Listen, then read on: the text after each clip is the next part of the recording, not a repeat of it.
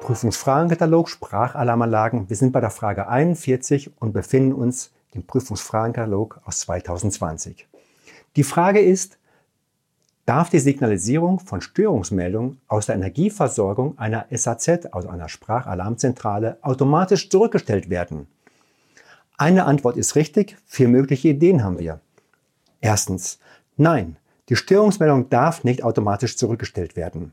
Zweitens, ja, die Störungsmeldung kann automatisch zurückgestellt werden, wenn das auslösende Ereignis, also die Störung, nicht mehr vorhanden ist.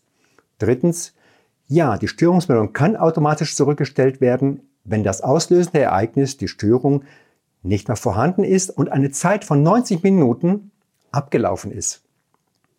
Viertens, ja, die Störungsmeldung kann automatisch zurückgestellt werden, wenn die Störung einer ständig besetzten Stelle bekannt gegeben worden ist. Was ist deine Meinung? Unsere Meinung für die richtige Antwort ist zweitens. Ich wollte mich schon gerade verklicken.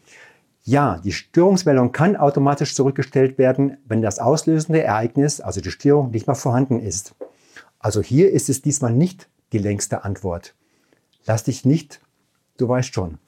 Zwei ist richtig, ganz sicher. Dankeschön.